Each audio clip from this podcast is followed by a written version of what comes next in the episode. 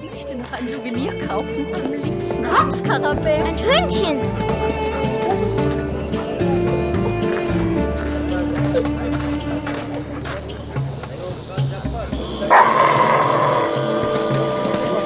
Er hat Angst vor dir. Warum hat der kleine Hund Lilly bloß angeknurrt? Sind wir jetzt verflucht, Hector?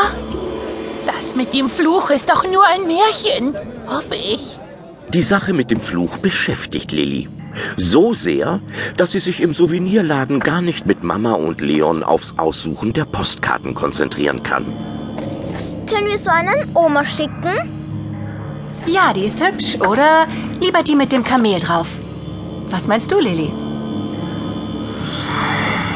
Ähm, mir egal. Hast du auch so ein seltsames Gefühl? Mama, ich warte lieber draußen, okay? In dem Laden starrt eine Büste von Tutanchamun Lilly die ganze Zeit an.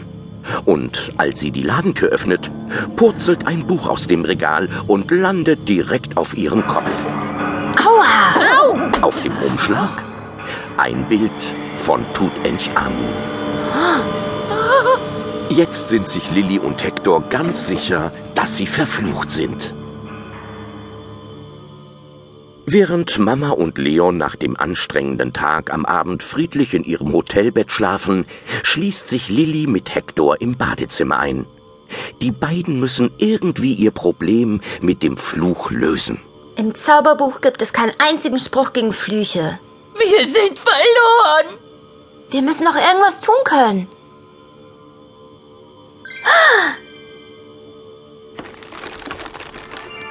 Mit dem Stein springen wir ins alte Ägypten und bitten Tutanchamun, den Fluch aufzuheben. So machen wir's.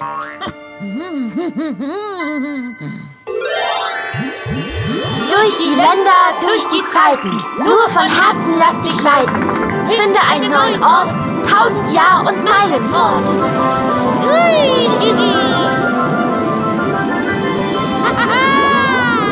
Mit dem Stein, der im Felsengrab von der Decke gefallen ist, reisen Lilly und Hector durch die bunten Wirbel von Raum und Zeit. Ihre Reise führt sie ins Land der Pharaonen, das alte Ägypten.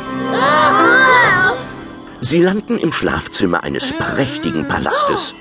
Hier kämpft gerade ein Junge, kaum so alt wie Lilly, gegen einen giftigen Skorpion. Wie gut, dass Skorpione Angst vor Drachen haben.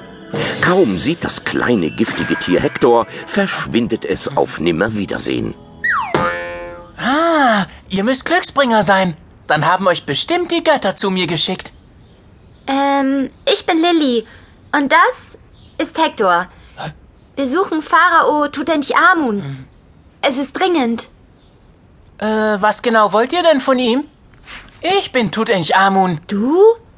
Wir müssen nämlich einen Fluch aufheben. Ein Fluch? Also darüber ist mir nichts bekannt. Aber warte mal, mein Berater Ehe, der weiß alles. Ihr müsst euch verstecken.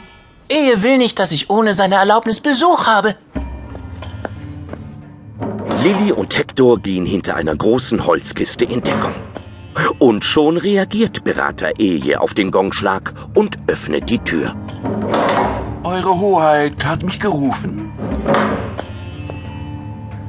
Ehe? Wie kann man einen Fluch wieder aufheben? Ähm, äh, einen Fluch. Warum?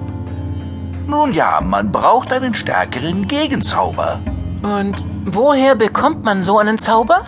So etwas gibt es auf dem Bazar. Aber äh, ihr solltet euch ausruhen, Eure Hoheit, damit ihr für die Krönungszeremonie vorbereitet seid. Nachdem Eje das Zimmer verlassen hat, kommen Lilly und Hector wieder aus ihrem Versteck hervor. Könntest du uns den Weg zu dem Bazar zeigen? Ich muss mich für meine Krönungszeremonie ausruhen.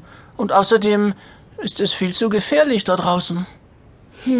Ach, bitte. Lillys Überredungskunst wirkt. Tutanchamun schleicht sich aus dem Palast und führt Lilly und Hector zum Bazar. Er hat sich zwar verkleidet, aber trotzdem benimmt er sich immer noch wie ein kleiner Pharao. Du da! Ich verlange zu erfahren, wo, ähm...